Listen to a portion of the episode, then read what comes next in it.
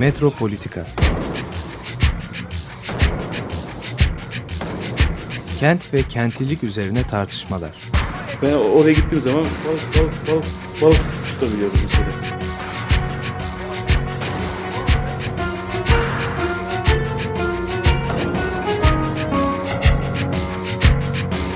Hazırlayıp sunanlar Aysin Türkmen, Korhan Gümüş ve Murat Güvenç. Takusuyor yani. Kolay kolay boşaltamadılar. Yani elektrikçiler terk etmedi Perşembe Pazarı merkezinde. Destekleri için. Merhabalar değerli Açık Radyo dinleyicileri. Günaydın. Günaydın. Metropolitika'da bugün tam takım halindeyiz. Sevgili Murat Güvenç tam karşımda. Aysim Türkmen yanımda. Ben de Korhan Gümüş. 94.9 Açık Radyo'da bir Metropolitika programına hoş geldiniz. Şimdi e, tabii ki İstanbul'un seçimi arkasından yaptığımız ilk program. Onun için biraz belki bu olay üzerinde e, konuşalım. E, ben şeyle başlamak istiyorum. Pazar günü Bir Gün Gazetesi e, İstanbul'un hali üzerine ön sayfayı buna sayısal ayırmıştı. sayısal bilgiler de var. Evet, bütün yani uluslararası kuruluşların yaptığı araştırmalarla mesela trafikte İstanbul e, muazzam kötü durumda yani Avrupa şehirleri arasında en kötüsü. Bir e, şoförün mesela yılda altı buçuk gün sadece trafikte bekleme süresi var. Durma süresi. Yani İstanbul'da araba kullanan bir kişinin. Yani Ondan 51 hafta. yani bu çok e, yolda geçiyor hayatımız falan denebilir. Yaşam kalitesi açısından e, epey İstanbul sonlara doğru gidiyor. 130. sırada İstanbul gibi zengin bir şehir, şey bir şehir, dinamik bir şehir. Yani her açıdan e, altyapısıyla bilmem nesiyle daha farklı imkanlar sunacakken aslında yaşama kalitesi çok e, gerilerde olan bir şehir. Hava kirliliği. Hava kirliliği burada yer alıyor ki biz mesela bu şeyde kampanya sırasında şunu duyduk. Özellikle Binali Bey şey dedi. E, Çok hava iyi kirliliğini havası. çözdük dedi. Oysa ki yapılan araştırmalar öyle değil. Partikül seviyesi çok yüksek bir kere yapılan araştırmalar. Yapılan araştırmalar ve vücutlarımız ya ben astım olmak üzereyim. Ee, bütün çocuklar alerjik reaksiyonlar ve astım oluyor. Yani hani araştırmalardan çok vücutlarımız çok daha net söylüyor her şeyi. Şimdi partikül seviyesi çok yüksek. Partikül ne demek? Toz demek. Yani aslında parça demek. Yani şey gaz değil. İnşaat atıkları, işte şeyler. Onu e, biz teneffüs ediyoruz. Yani teneffüs ediyoruz. Ya bunların içinde karbon var. Kükürt dioksit var, değil mi? tabii mikro tabii her şey var. Mikroorganizmalar var falan. Evet. Plastikler var. Yani muazzam bir e, şey kirliliği var. Bu açıdan da hayat kalitesini düşüren bir şey. Hava e, kirliliği. E, pahalı bir şehir. İstanbul yani ucuz bir şehir değil. Kullanıcıları açısından çok pahalı bir şehir. Yani yabancılar açısından belki öyle olmayabilir diyor. Ki Bunların her birini bağımsız e, çeşitli e, ajanslar ve kuruluşlar yapıyor bu araştırmaları. Yani şey değil. e, bu araştırmalar Bir Gün Gazetesi'nin kendi yaptığı bir araştırma değil. Bunları derlemişler. Bir araya getirmişler. Yemek fiyatları ki dolara e, e, hani endeksle düşünürsek e, dünyanın herhalde en pahalı şu anda sebze meyvesini yiyoruz. Bir de gelirli. Gelire de dolar, endeks gelir. hem de Şimdi yani insanlar düşündüğümüzde, asık suratlı. Yani Fransa'da organik para- e, organik e, fiyatlarıyla neredeyse birebir Evet. yani. Yani bu fiyat e, şeyi çok yüksek sayeden e, İtalya'da falan hani pahalı dediğimiz şehirlerle boy ölçüşüyor şu anda İstanbul. E, stresli. insanların suratı asık. E, o da mesela girdi şeyin içine. İstanbul'daki yaşayanlar stre- stresli çünkü niye? Birçok açıdan stres var. İşine yetişemiyor, okuluna yetişemiyor, işte şeyi işini kaybedebiliyor. İşsizlik çok yüksek. Gençse işte şeyi yok, uğraş alanı yok. Kamu faaliyetlerine katılamıyor falan filan. Dolayısıyla stres konusu da önde gelen konulardan biri. Hepimizin bildiği bir başka konu var. İstanbul'un su kaynakları meselesi. Çözüldü diye e, seçim kampanyası sırasında söylendi. 20 sene falan hiç sorun yok merak etmeyin falan. Oysa ki bu dünyadaki bu gidiş e, su kaynaklarının e, sınırlarını zorlamaya başlıyor ve bu İstanbul'un suyunun mesela yüzde 55'i Melen'den geliyor. Başka bir şehirden, Düzce'den değil mi? Tabii başka bir Bamşehir'den havzadan. geliyor. Öbürü işte e, Trakya'dan. Istranca'dan. Yani İstanbul aslında kendi suyuna sahip değil. Komşu şehirlerin suyunu çalıyor aslında Aynen, İstanbul. Doğru. Dolayısıyla oralarda da yani şey büyüdükçe İstanbul böyle su emen bir şehir haline geldikçe oraları kurutuyor aslında. Tabii. Oraların kaynaklarına, içme suyu Ba- kaynaklarına Başka bir şey de söyleyeyim. Burada belki devam edersin sen Evet. şimdi. Başka şehirlerin değil de e, başka ekolojik sistemlerin de suyunu alıyor. Tabii. Yani Melen'in suyu İstanbul'a gelmemiş olsaydı nereye gidecekti? Melen'de durmayacaktı. Karadeniz'e gidecekti. Evet. Yani şimdi Karadeniz'e milyonlarca milyonlarca metreküp daha az tatlı su geliyor. Yani Karadeniz'e milyonlarca milyonlarca milyarlarca metreküp daha az tatlı su gelmesinin Karadeniz'in o bölgesindeki ekolojik sistem üzerinde ne tesir yaptığını biliyor muyuz? Artı bir de düşününce bu Yani su bu- e, kanalizasyon olarak bambaşka bir hani kimyasallarla karışmış olarak tekrar tekrardan oraya de- yani iki tekrar. türlü e, dengeyi Tabii bütün yani, su dengelerini bozmuş. suyu oradan yani. alıp buraya pompalıyorsun. Tuzla, tuzlanmış oluyor. Tatlı Evet, su tuzlanmış oluyor ve Yani kirlenmiş şey- şey- oluyor. yani mesela Karadeniz suyunun Karadeniz suyunun belli bir tuzluk oranı var. Oraya yeterince e, tatlı su akıtmazsan, o tatlı suyunu Karadeniz'den esirgersen Karadeniz'in suyu da yeteri kadar e, tatlı suyla karışmamış olur. E, onun oradaki e, doğal yaşam üzerinde ne etki yaptığını e, biz bilebiliyor muyuz yani? O yüzden bu devam edelim. Bu şimdi. çok e, basit araçsal bir yaklaşımda. Su ihtiyacı var.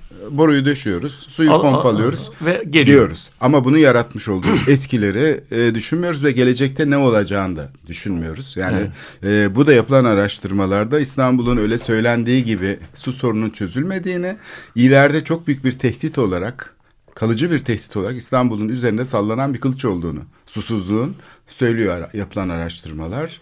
Yarın öbür gün e, bu görülebilir diyor yani çözülmüş değil. Evet, evet. Ee, şimdi tabii başka konular da var. Mesela yeşil alan.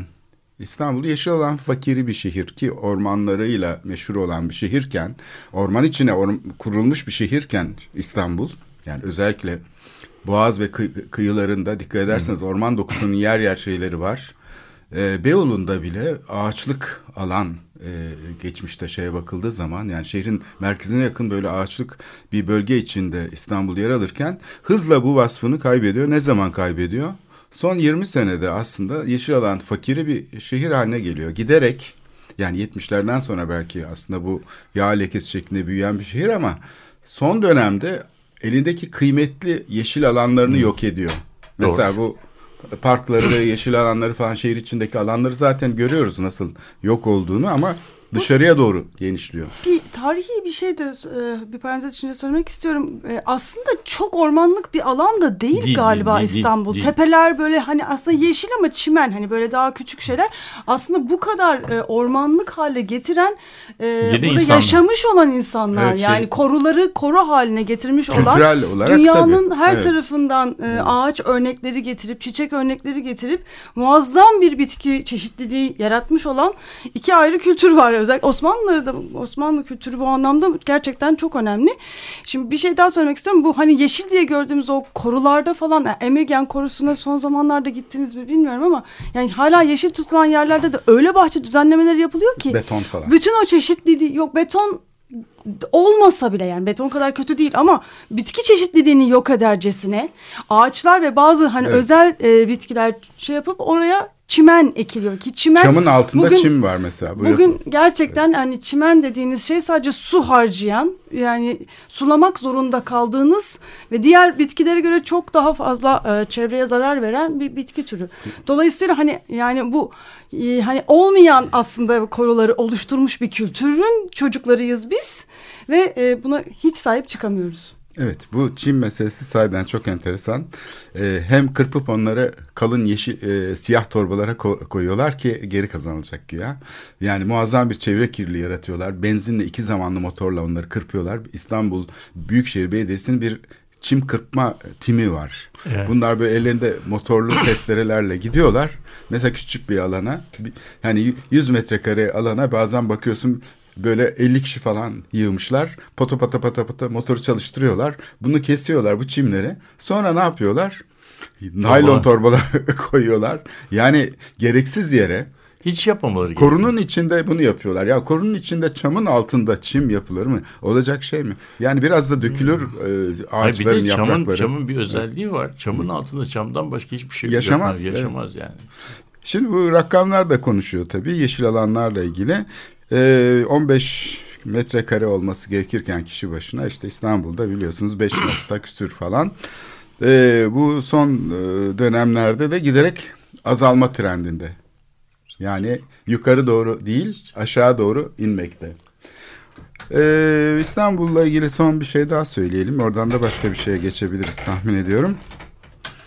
Ee, biliyor musunuz İstanbul Avrupa'nın en yüksek şehriymiş. Tabii. En fazla gökdelenin olduğu. Ha, Hani Paris, anlamda. Londra falan değil. Frankfurt değil. Kimdir onların, onların, İst- onların, Bunların yanında yani İstanbul e, özellikle son gene işte bu tabii bunlar hep e, e, AKP dönemini kastediyorlar. E, yüksek şehir olarak İstanbul e, şeydeki yerini almış. Avrupa'da birinci yerini almış. Çünkü şehirsel rantın e, muazzam bir şekilde el değiştirdiği, bunun için işte gelir transferi aracı olarak kullanılan bir şehir. Dolayısıyla bu yüzden de muazzam bir e, şey var, rant hareketi var. Bu tabii şehrin ekonomisini güçlendiriyormuş gibi gözüküyor ama aynı zamanda da spekülasyonu arttıran bir şey. Dolayısıyla şehre geri kalıyor mu? Yani o senin işte söylediğin e, yaşam kalitesiyle ilgili bütün şeyler, e, göstergeler bununla ilgili. Yani sen şimdi burada e, bu tür bir şehirciliği yapmayanlar e, ne yapmaları gerektiğini bilmediklerinden ve yeterince kurnaz veya zeki olmadıklarından dolayı yapmıyor değiller. Bunu yapmanın bir bedeli var ve uzun uzun vadede o bedeli bütün halk ödüyor. Yani sonunda sonunda mesela İstanbul'da bu senin söylediğin e, boş alan, yeşil alan, boşluk kaybının miktarı o kadar yüksek ki e, İstanbul zaman içerisinde bu boş alanlara ihtiyaç duyuyor. Çünkü elinde boş alan yok. Boş alanı yapacak yeri de yok. Tek bir yer var boş alanın yapılabileceği o da deniz. Denizi dolduruyor. Bu sefer denizi doldurarak boş alan e, elde ediyor. Tabii denizi doldurarak boş alan elde etmek molozları denize dökmek sayesinde oluyor. Yani inşaat artıklarını denize döküp yeni bir sahil ve kıyı şeridi yapıyorsun. Bunun denizin ekolojisi üzerinde ne tesir yaptığı sorusu ise şu anda açıkta kalıyor.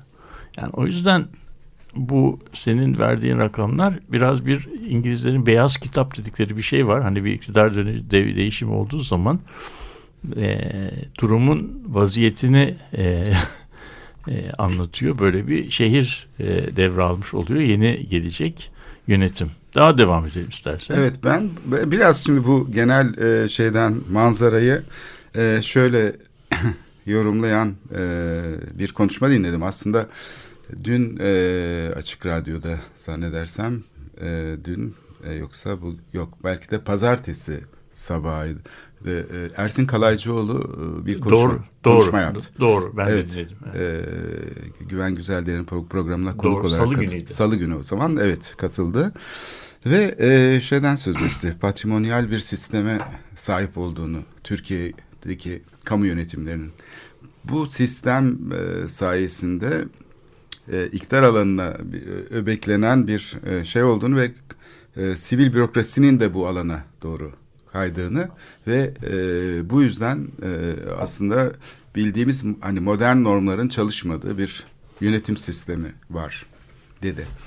E, patrimonyal sistem e, işte Osmanlı'dan miras falan deniyor ama o e, çok güzel bir şey söyledi. Osmanlı'dan miras olmaktan çok Osmanlı modernleşmesinden miras dedi. Yani milletleri sistemi içindeki örgütlenmiş olan Osmanlı e, modernleşme e, ka- kamu, kamusu daha doğrusu bu kamu alanı her zaman şeyle iç içeydi sekülerleşmemişti. Yani buradaki entelektüel faaliyet olsun, e, şeyler olsun, araştırmalar, çalışmalar, işte e, sanat, bilim e, genellikle bu kimlikle e, şey örtüşmesine dayanıyordu.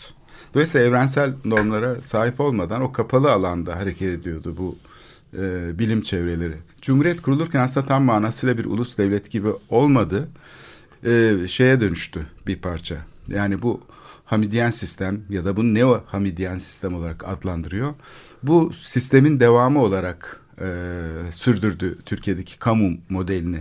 Yani e, Türkiye Cumhuriyeti'nin kamusu Abdülhamit zamanında kurulan millet sisteminin kamusuna benzer bir şekilde kapalı bir kamu oldu. Yani ötekileştirdi. Yani sistem kendi içinde mutlaka bir ötekiye ihtiyaç duyuyor. Çünkü işte o dönem milletler nasıl ayrıysa bu sefer de ulus devlet aynı şekilde kendi içindeki bir bloğu bir başka siyasi şeyi daima kötü ilan ediyor. Şimdi ben geçen seçim kampanyasındaki beka sorunu, beka denen şeyin aslında tam da buna tekabül ettiğini düşünüyorum. Yani öteki var. Öteki gelirse onlar zaten tehdit. Dolayısıyla e, Biz devleti, altındayız. Bir, ha, devleti ayakta tutmak için şey. Şimdi bu sistemi ben İstanbul seçimlerinin bu sistemi yıktığını ya da bunun yıkılmasına dair bir emare olduğunu düşünüyorum. Kucaklayıcı olan bir araya geliyoruz söylemi. Hı hı. Her görüşten insanlar bir araya geliyorlar ve kent yönetimine katılıyorlar. Bunun içinde AK Parti'ye oy verenler de dahil olmak üzere. Bu çok dedi. önemli. Şimdi evet. bu hatta AKP'nin beka söyleminin kendi seçim propagandasında yok olmasına da sebep oldu. O da Tabii ilginç. o kendi kendini kendi imha eden bir şey. Etti. Dolayısıyla iki iki şeyin iki yönetimsellik modelinin bu seçimde zahiri olarak belki bu açık olarak dile getirilmemiş olabilir ama bütün semptomlarıyla, bütün işaretleriyle iki yönetimsellik modelinin aslında çarpıştığı bir seçim olduğunu iddia edebiliriz. Ee, evet. Ersin Kalaycıoğlu'nun bu e, yorumundan evet. hareketle. Bir tanesi işte bu Hamidyen, Neo Hamidyen e, millet şeyi içinde hareket eden bir ötekileştiren, Kürtleri ötekileştiren, işte laikleri ötekileştiren bu şey. Öbürü ise Müslümanları ötekileştiren değil, siyasal İslam'ı ötekileştiren değil. Bugüne kadar hep o tuzağa düşüldü. Yani ötekileştirici olan da aynı zamanda da karşı taraftı. Oysa ki ilk defa bu seçimde biraz da Gezi'nin yaratmış olduğu belki bir dersle de olabilir ya da bundan önceki sivil toplum şeylerin mücadelelerin verdiği bir şeyle de olabilir. Ee, hem de kazanma şeyinin gayet pragmatik olarak da kazanma e, şeylerinin parametrelerinin bir belirleyicisi olarak da kucaklayıcı ve e, herkesin e, yönetimi olan bir diskurla çıktı İmamoğlu. Selahattin Demirtaş'ın e, bu e, yaptığı yeni tarz politikanın da bunda çok etkisi olduğuna eminim. Evet kesinlikle zaten e, şey yapıyorduk yani HDP'nin aslında e, avantajı ya da işte farklılığı her zaman e, Türkiye şey politikasını üretmiş olmasıydı. Evet. evet kucaklayıcılık oradan çünkü bu sistemin içinde en çok bundan mağdur olanlar bu sistemi sökmekle uğraşmak zorunda. Yani bunu şeylerden bekleyemezsin yani muktedirlerden, iktidar alanı ele geçirmiş olanlar kalkıp da ha ben erkimi paylaşayım şimdi ne güzel falan değil. Tam tersine patrimonyal sistemi korumak için. Sen benim altımda örgütleneceksin. Ben sana emir vereceğim. Ben seni görevlendireceğim. Benim söylediğimin dışında sen bir şey yapamazsın. Bu şehirdeki imar rantını da ben kontrol ederim. Sana vereceğim görevi de ben belirlerim. Seni görevden de ben alırım. Kaç tane belediye başkanını görevden aldı mesela değil mi? Bu patrimonyal sistemin aslında İşin karşısında e, yeni bir yeni kuşak politikası diyelim buna. Ki bunu en çok herhalde e, şehrin modernleşme dinamikleri içindeki e, unsurlar anlar. Yani bu şehir aslında bunu püskürttü. Bu patrimonyal sistemi İstanbul modernleşmesi püskürttü. Bu çok enteresan bir gelişme. Evet. Burada yani. e, Ali Koçoğlu'nun hani e, şey Ali Koç Çar Üniversitesi'nden Ali Çarkoğlu. Ali e, Ali pardon Ali Çarkoğlu'nun bir e, gözlemi vardı e, araştırmalarına dayanan, dayanan e, 27 yaş altı seçmenle 50 yaş üstü seçmen oy vermiyor AKP'ye mesela. E, onun da yorumu şöyle 2000'li yıllarda AKP'nin kendi siyasallaştırdığı kesim ancak AKP'ye oy veriyor. E, daha önceki dönemlerde siyasallaşmış ve yeniden siyasallaşacak şimdi siyasallaşacak olan kesimlere ulaşamıyor. Hı. Bu da senin dediğini bambaşka bir şekilde aslında açıklıyor. Evet. E, yani AKP bir dönemi e, ki o dönemde de aslında e, bu bahsettiğin e, tarz dinamikleri o da sahiplendi yani ve e, bir on sene böyle bir, bir dönem yaşandı Türkiye'de. O dönemde o, kendine inandırabildiklerini hala da e, tutabiliyor ama diğerlerine artık aynı tarz e, yeni umutlar, vaatler veremiyor. Evet. Ve yani bu reformcu karakterini kaybettiği söyleniyor. Parti içindeki şeyler tarafından da bu söyleniyor. Evet. Şimdi yani, tabii ben nasıl devam edelim bundan sonra? Yani şimdi bu sizin e, şeyin yani bu giriş bence iyi oldu. Birazcık niye niye böyle oldu? Hani bu siyasetçiler niye böyle e, bir yol izlediler ve şu andaki değişim nasıl benim bu konuda e, şu anda yapılmış bir araştırmam yok ama bazı araştırma sorularım var. Kafamda bazı şeyler var. İrdelenmesi gerekecek şeyler. Ben de e, bu dönemde onları e, paylaşayım sizlerle. Bir kere niye böyle oldu? Niye böyle bu patrimonyal sistem e, denen şeyin yerel yönetimlerdeki adı vesayet. Vesayet. Yani şey vesayet bir e, şeyin merkezi idarenin yerel yönetimler üzerindeki e, denetim şeyinin yetkisine veriliyor ve yerel yönetimlerin bazı konularda hesap verir, kendi başlarına buyruk olmamaları e, gerektiği konusunda ki koşullar. Dünyada bir kere şunu söyleyelim, yani merkezi yönetime hesap vermeyen hiçbir yerel yönetim yok. Yani bütün yerel yönetimlerin az veya çok bir e, merkez yönetimle e, hesap verir olmaları lazım. Niye bu, bu böyle oluyor? Çünkü e, merkezi yönetimden yerel yönetimlere devredilen önemli fonlar var. Yerel yönetimlerin paralarının yüzde ellisi merkezi yönetimden geliyor. Yüzde ellisi de kendi kaynaklarından geliyor. E, yüzde elli bütçeyi veren kuruluşunda o da parasını kam, kam, kamusal alandan topluyor teorik olarak. E, ulus devletin özelliği de bu yani. Tabii, onu, onu, o yüzden burada kamu bir denetimi şey, bu. Evet. Burada yani teorik olarak buna kategorik olarak hayır karşı çıkmanın bir alemi yok. Yani böyle bir şey e, ola, olacaktır böyle bir şey. E, fakat tabii senin söylediğin şeyde e, bu seçimi ben gerçekten çok önemli buluyorum. İlk defa olarak Türkiye'de belki e, bu oy geçirgenliği eskiden utangaç bir biçimde oluyordu. Sandığa gitmemek veya zayıf küçük bir partiye, akraba partiye oy vermek veya e, işte geçersiz oy vermek şeklinde ilk defa bu seçimde yani bir iki ay aralık ve 47 gün sürelik bir şeyden sonra seçmenin yani e, oy kalıbını milyonlarla ifade edilecek bir sayıyla değiştirmesi. Şeyin düşmediği, katılım düzeyinin düşmediği bir yerde. Katılım Arttı. aynı kalıyor. Aa, birazcık artıyor.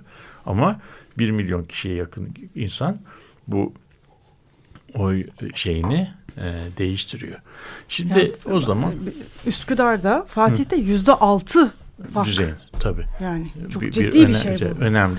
Bu, bu, bunun, bunun adına siyaset biliminde de-alignment deniyor.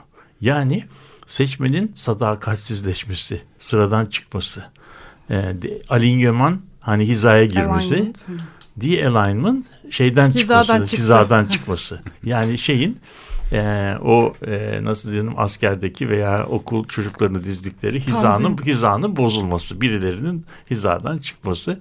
Yani şeyin e, siyasi partilerin hangi eğitim, hangi eğilimden olurlarsa olsunlar e, sahip oldukları e, disiplinleyici e, kapasitelerini kaybetmeleri. Bu tarihte ilk defa olmuyor.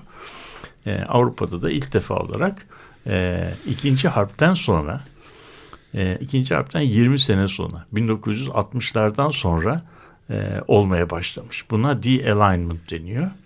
Bunun siyaset biliminde ustaları var. Almanya'da, İngiltere'de, Fransa'da e, eski ideolojik e, parti sisteminin dışına çıkan bir e, oy kalıplarının belirleme, belirmesi. Mesela şey e, hatırlayacaktır. Fransa'da 67'lerdeki bir seçimde Fransız Komünist Partisi'nin başkanı Duclos diye bir adam vardı. Fransa'da yüzde yirmiye yakın oy aldı. Yüzde yirmi. Bu çok muazzam bir şey. Fakat ondan sonraki seçimde e, şey seç böyle nasıl diyeyim ideolojik e, politik programı olan partiler siyasi şeylerini güçlerini tamamen yitirmeye başladılar ve oy geçirgenliği partiler arasında çok büyük bir şekilde artmaya başladı. Oy geçirgenliğinin şeyi şu yani örneği şu mesela İngiltere'de e, işçi e, sınıfı konsantrasyonlarının çok yüksek olduğu e, bölgelerde, şehirlerde çıkarları işçi sınıfıyla e, uyusun uyuşmasın yani bir takım tutar gibi insanlar eskiden yerel olarak şeye o partiye oy verirlermiş. Yani buna Fransızca'da chasse garde deniyor. Yani avlak aranı, alanı. Yani bizim prensin sahip olduğu av alanı. Oradaki şeyler e, av hayvanlarını avlama yetkisi sadece prensin oluyor. Chasse garde. E, İngilizce'de buna stronghold deniyor. Türkçe'de kale deniyor. Yani böyle yerlerin kaleleri var. Ama artık e, zaman içerisinde refah düzeyi arttıkça bir, sosyal güvenlik sistemleri geliştikçe, üretim yapısı daha az emeğe dayanır hale geldikçe insanlar artık o siyasi partilerin programları tarafından kolayca mobilize edilebilir olmaktan çıkıyorlar.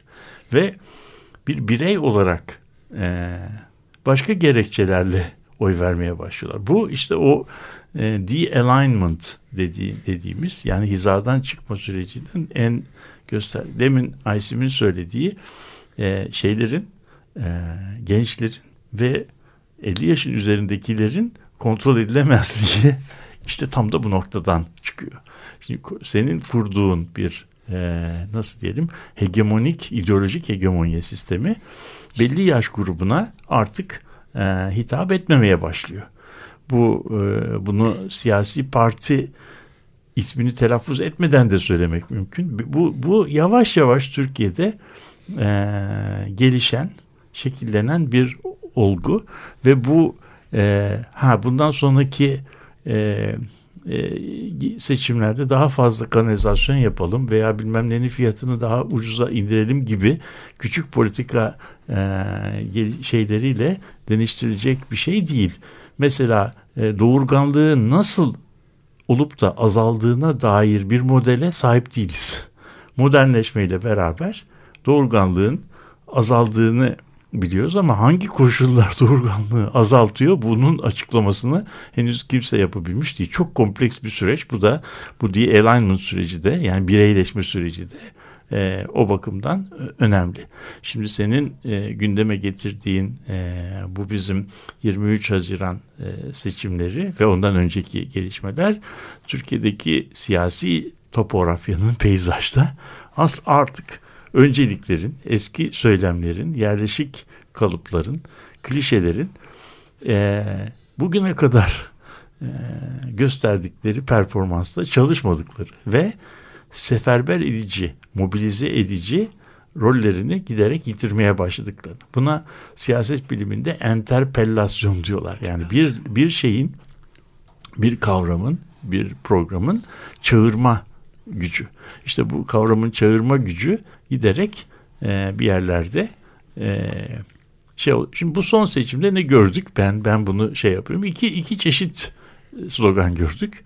Bir tanesi e, bir tanesi e, birlikte yaşamaya ve farklılıkları e, farklılıklarımızı teslim ederek birlikte yaşamayı ve bu şeyi şehirdeki kamusallığı beraber kurmayı söyleyen bir mesaj gibi pozitif ve de farklılıkları öne çıkaran bir şey değil. İkincisi ise farklılıkları çok öne çıkaran bir mesaj.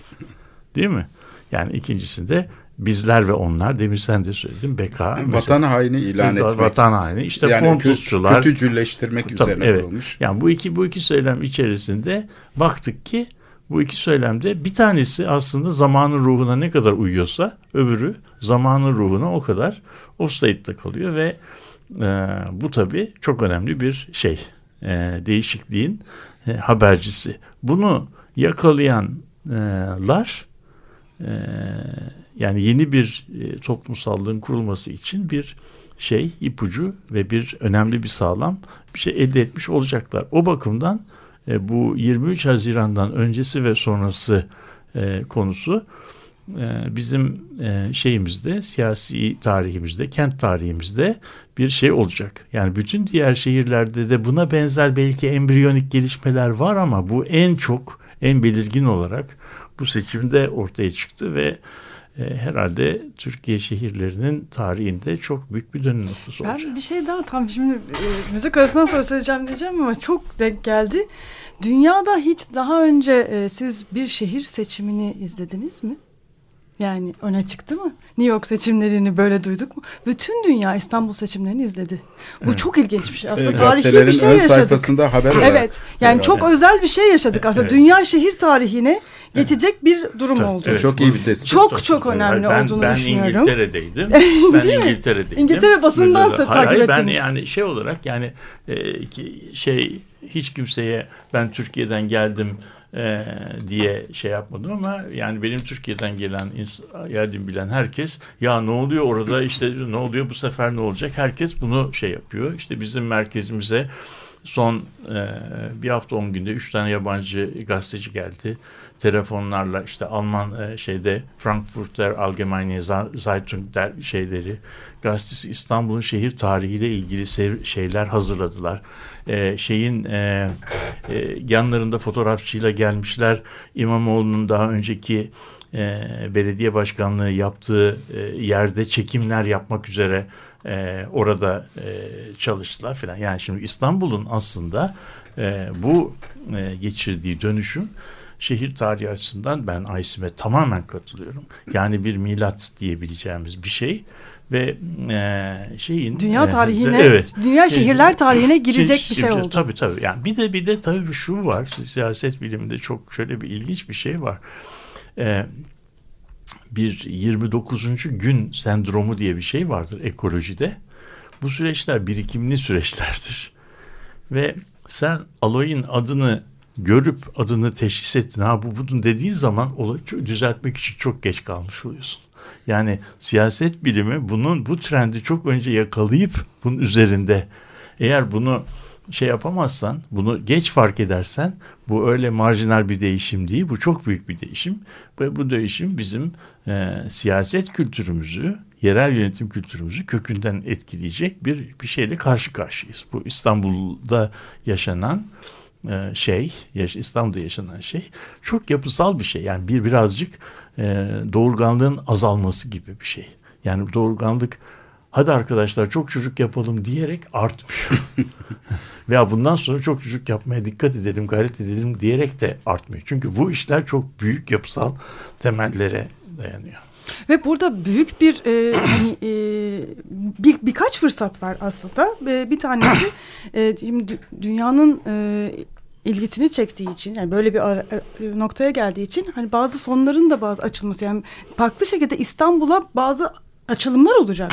Yani yeni Tabii. yani e, özellikle işte e, e, STK'lar bazında yepyeni bakış açıları, yepyeni hani e, umutlar, vaatler gene baş, şehre açılacak. Avrupa Kültür Başkenti'nden bile önemli bir şey Çok, oluyor çok şu önemli. anda. Daha köklü bir değişiklik Çok bu evet. değişik ya gerçekten hani e, o, o bile ne kadar önemli bir şey olmuştu ama bu daha da büyük bir şekilde ve insanlar hani dikkat edecekler artık. Ha, İstanbul'da ne oluyor? Hani bir bir bakış açısı aç. Ve burada e, İmamoğlu'nun söz verdiği şey bugün dünyanın zaten en önemli konularından bir tanesi şeffaflık.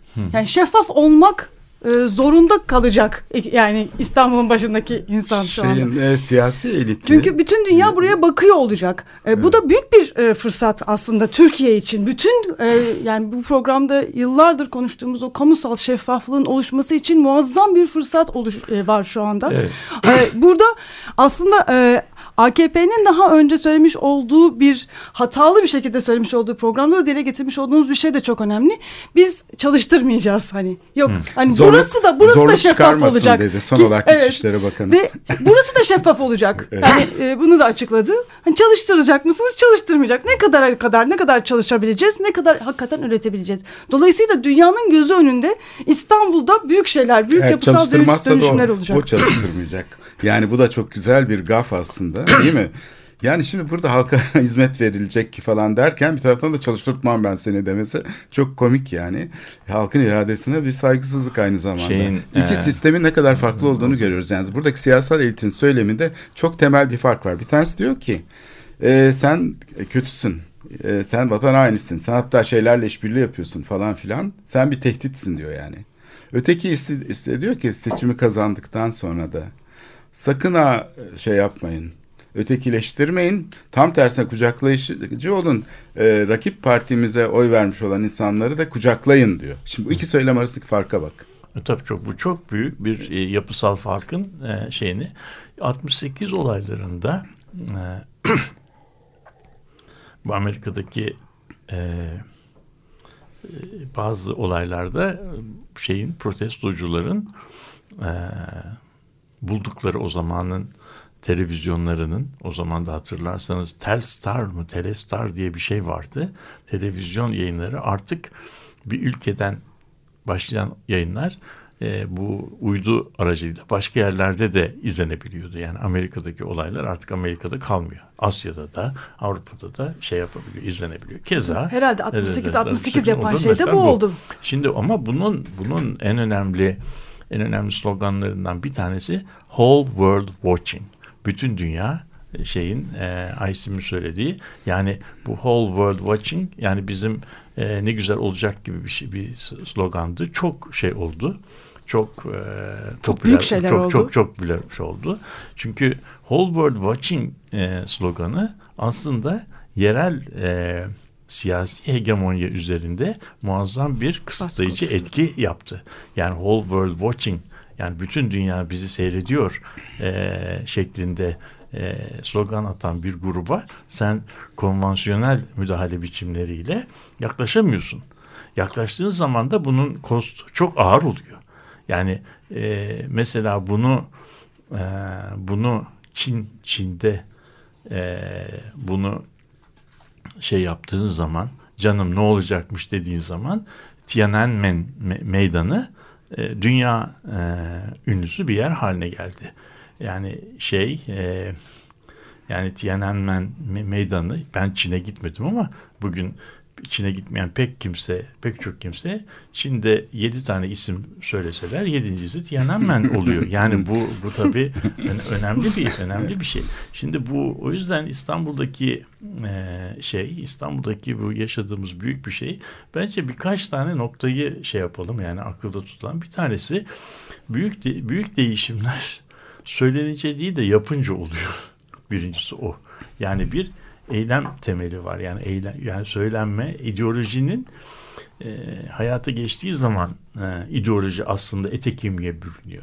Şeyle eylemle şey olmamış.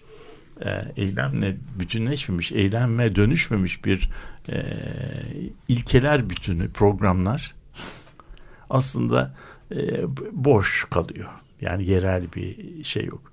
E, ve e, ama bir defa bir defa e, bu ilkeler hayata geçtiği zaman da uçucu ve kalıcı olmuyor. İnsanlar bunun tadını almış oluyorlar şu veya bu şekilde. Bu demek ki biz böyle yaparsak şeyimizi e, değiştirebiliyoruz. Bu da tabii bir kamu alanının kurula, kurulması, yeniden şekillenmesi açısından muazzam bir şey. Bu da tabii siyaset yapma biçimini, kültürünü, yerel yönetim işini son derece e, etkileyecek bir şey. O yüzden e, yani çok önemli bir şeyin dönüşümün başında olduğumuz şey. Ama bu tabi bugüne e, şeyle gelinmedi. Anlatayım gökten yani bir günde olan bir şey değil veya Yüksek Seçim Kurulu şöyle bir karar verdi diye de olmadı. Bu bunun altında çok uzun bir, bir birikim var. İşte bizim e, demin Aysim'in sözünü ettiği işte e, 17 yaşının küçün, küçü altındakilerin 27. kaç? 27. 27 yaşının altındakilerin ve 50 yaşın üzerindekilerin siyasi e, şeylerinin nasıl diyeyim anlayışlarının görüşlerinin şekillenmesi bir günde olmadığı gibi e, bir günde değişecek bir şey de değil.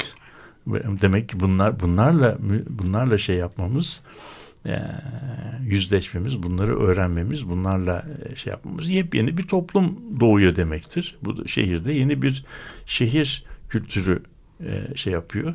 Ne yazık ki ben işte demin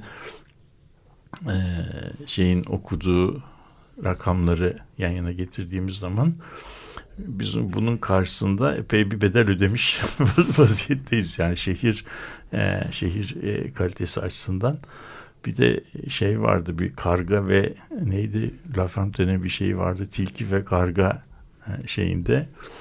Belki de bu ders için bu bedele değer miydi diye bilmiyorum. Yani gelecek için bu, bu şey, epey bir epey bir şey kaptırdık şehirden e, değer kaptırdık. Şimdi İngiltere'de e, ki yani son zamanlarda birkaç yani şehirlere e, yapılan şeye baktığınız zaman bazı şehirlere inanın çivi çakılamıyor. Yani hakikaten Hmm. çivi falan çakılamıyor. Yani o neoliberalizm orada da şey yapıyor ama e, yapacağını yapıyor ama bazı yerlerde hala kurumsallık o kadar güçlü ki öyle kolay kolay da şey yapamıyorsun. Evet, e, şimdi devam edelim isterseniz. Evet. E, Müzik arası de atladık heyecandan. Çok heyecanlandım. Çok heyecanlandık. Şimdi bu şeye geri dönersek işte bu geldiğimiz noktada da yani İstanbul aslında e, birçok fırsatı da kaybetti bu dönüşüm sürecinde. E, çok farklı bir modelde kendi kaynaklarını koruyabilecekken e, gelir eşitsizliği e, yaratmak yerine işte daha kaynakları adil bir şekilde paylaşacakken ve özellikle genç nüfusun hani bugünlerde mesela ben şunu duyuyordum hani yurt dışına gitme şeyi vardı ya böyle e, şimdi bu seçimden sonra hayır kalıyoruz diyenler çoğaldı falan. Yurt dışından Evet, gelecekler de Gelecekler de var falan. Yani bu aslında iyiye bir işaret. Bir umut doğdu yıllardır Evet. olmayan. Bir taraftan da hani bildiğimiz bir şey var. Şimdi genellikle muhalefet de aynı kurucu paradoksun içinde yer alıyordu. Yani bu Hamidiyen sistemin paradoksu içinde yer alıp o da kendi tabanını konsolide etmek İlk adına e, iktidarla aynı pozisyonu alıyordu. İktidar nasıl ötekileştiriyorsa o da ötekileştiriyordu ve böylece muhalefetle iktidar ilişkisi Aslında. geleceğe doğru taşınıyordu. Tamam. Oysa ki bu seçimde burada bir kırılma Aynen. yaşandı. Siyasal bir kırılma noktasından geçti ve o yüzden de bütün dünyayı da ilgilendirdi bu değişiklik. Çünkü e, ilk defa muhalefet farklı bir şey yaptı.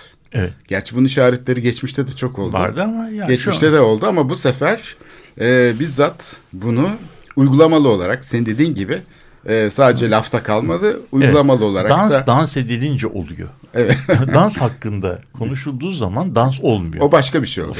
Kalkıp dans etmek. Evet. Onun alanı bu çünkü. Şimdi burada e, biraz e, şöyle bir konuya da girebiliriz. Şimdi peki ne olacak şimdi? İstanbul'un yani bir kere şişmiş bir bürokrasisi var. Felaket yani. E, çalışmayan kadrolar işte iş ve işçi bulma kurumu gibi kullanıldığı için Türkiye'de kamu kurumları bir kere belediye çalışanlarının hani geri kazanılması nasıl mümkün olacak? Yani bu kadrolar nasıl e, halkın hizmetine şey yapılabilecek? Çünkü bunlar şey için konmadı yani hizmet için değil. Oradaki birinci öncelik insanlara iş yaratmak ve yandaşları işte bu patrimonyal ilişki zaten böyle yani yandaşları gözetir. Dolayısıyla bir de medya var. Yani İstanbul merkezli bir medya var. Tamamen e, şey yani hiçbir etkisi yokmuş gibi duruyor ama sürekli hani şey verilirdi ya e, Terkos şirketinden e, su çekilirken şehre e, Fransız şirketi ne işletiyor bu pompaları? İkide bir e, İnek düştü e, mandalar e, suya girdi. İşte falan. Ertesi günde şey yaptıktan sonra mandalar yanlış habermiş falan gibi hani bu su şeyini sürekli manipüle edermiş İstanbul medyası. Böyle bir tuhaflık varmış. Su şirketiyle müzakere halinde. Evet. Şimdi böyle bir ilişkiye de girebilir. Çünkü bu çok kötü bir medya. Yani şeyle alakası yok yani artık. Gündem e, kendisi böyle başka bir gündemde yaşadığı için. Bir de bu tarafı var. Fakat en önemlisi e, bu sözünü ettiğimiz değişiklikler yani İstanbul'un yükselmesi olsun, dolgu alanları olsun, işte su kaynaklarını etkilemesi olsun. Hani bu şeyin Biennale'in de konusu olan antroposen kavramı, insan merkezli bir dönüşüm. Buna Karl Polanyi galiba bu kavramı ilk defa kullanıyor. Das büyük dönüşüm diyor. 19, Great 1940 transformation. Büyük, büyük dönüşüm. Büyük Evet. diyor. 1944'lerden itibaren öyle bir çağa girdik ki yeni bir çağa girdik. Artık insan e, şeyi doğayı hakimiyetini altına alıyor. Artık onun bir unsuru olmaktan çıkıyor. Doğa insanın bir unsuru haline geliyor. İşte bunu dönüştürüyor. Şimdi bu antroposenin aynı zamanda bir entroposen olduğunu söyleyenler var. Yani e, antroposenin bu dönüşümün aynısından da bir e, şeyin Rem Koolhaas'ın falan hani çöp şehir dediği şey var ya yığıntı oluşturma. Hiçbir işe yaramayan bir şey. Şimdi ortalığa saçılmış bir dolu şeyler oluyor. İşte boş binalar, tamam ofis binaları, AVM'ler, katlı kavşaklar, işte iskeleler, e, gereksiz yere yapılmış işte yatırımlar falan. Bunların bir böyle bir arkasında bıraktığı bir enkaz diyelim oluyor. Şimdi bunu nasıl dönüştürebilirsin. Bu kurumların hani şimdi bütün adaylar aslında e, tabii ki planlama yapacağız. Bir planlama bürosu kurarız. Hani oldu ya Kadir Topbaş iktidara geldiğinde ne yaptı? İlk iş olarak bir planlama bürosu kurdu. Oraya işte e, hocaları oturttu ve onlar İstanbul'u planlayacaklardı. Nurettin Sözen iktidara geldiğinde ne yaptı? O da aynı şekilde davrandı. Hemen bir planlama bürosu kurdu. İstanbul'un master planını hazırlamaya girişti. Ondan sonra ne oldu? İşte en çok kapı, kaçak yapılaşma o planlarla yapıldı. On, ondan önce ne oldu? Dalan'da aynı şekilde. Doğrudan doğruya işte bir planlama bürosu kurdu. Şimdi bunların her birinde aslında gene bu patrimonyal sistemin unsurlarını görüyoruz. Çünkü Türkiye'deki sivil bürokratlar diyelim, bu uzmanlar, sivil bürokrat yani devlet kadrosu içinde yer almayan ama kamusal sorumluluk üstlenmiş olan topluluklar genellikle iktidara reçete sunmak üzere hazır bekliyorlar ve iktidarın patrimonyal ilişkisi altında yer alıyorlar. Sekülerleşmeden yani toplulukla ilişki kurmak yerine iktidarda olsun, muhalefette olsun her zaman o şemsiyenin altına girerek iktidara iş yaptırtmaya çalışıyorlar. Demin Aysin bir şey söyledi. Bu model de değişebilir dedi. Yani Tabii. sivil toplum kamu ilişkisini değiştirmek. Çünkü bunun da işaretleri var. Evet ben ben demin ki senin söylediğine tamamen katılıyorum.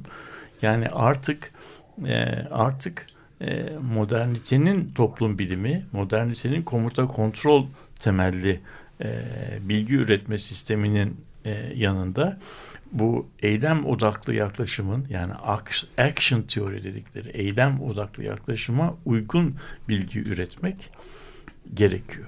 Eylem odaklı yaklaşım için bilgi üretmekte bilginin eylem içinde ve eylem için üretilmesi gerekiyor. Yani iş yaparken bilgi üretmek, o üretilen bilgiyi de işe dönüştürmek gibi bir şey. Bu çok zor bir şey.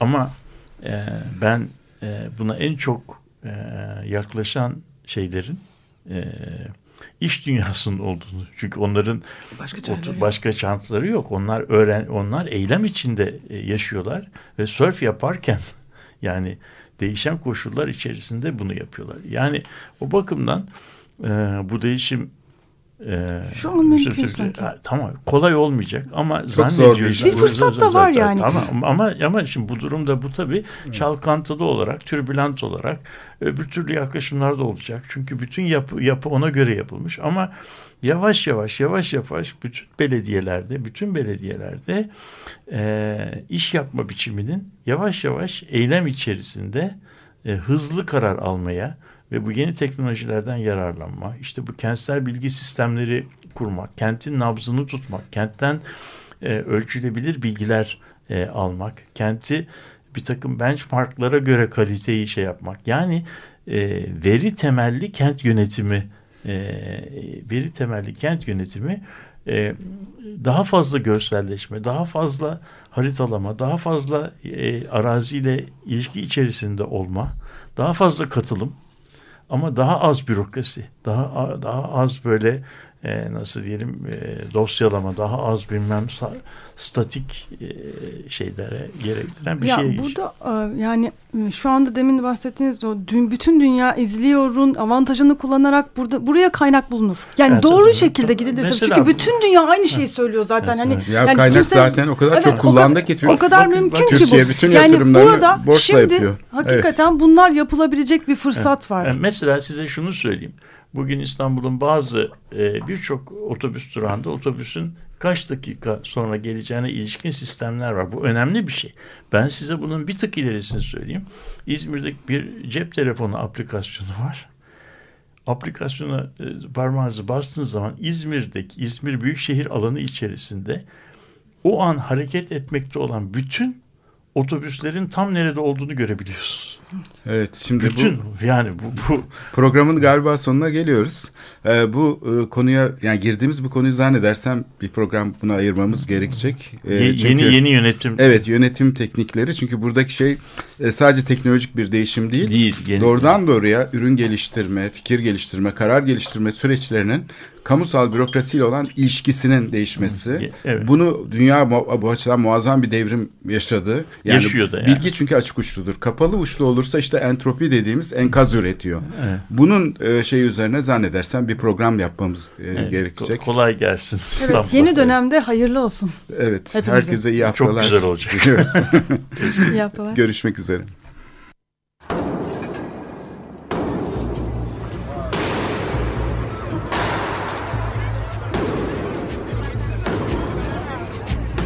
Metropolitika Kent ve kentlilik üzerine tartışmalar. Ben oraya gittiğim zaman balık balık balık balık tutabiliyorum mesela.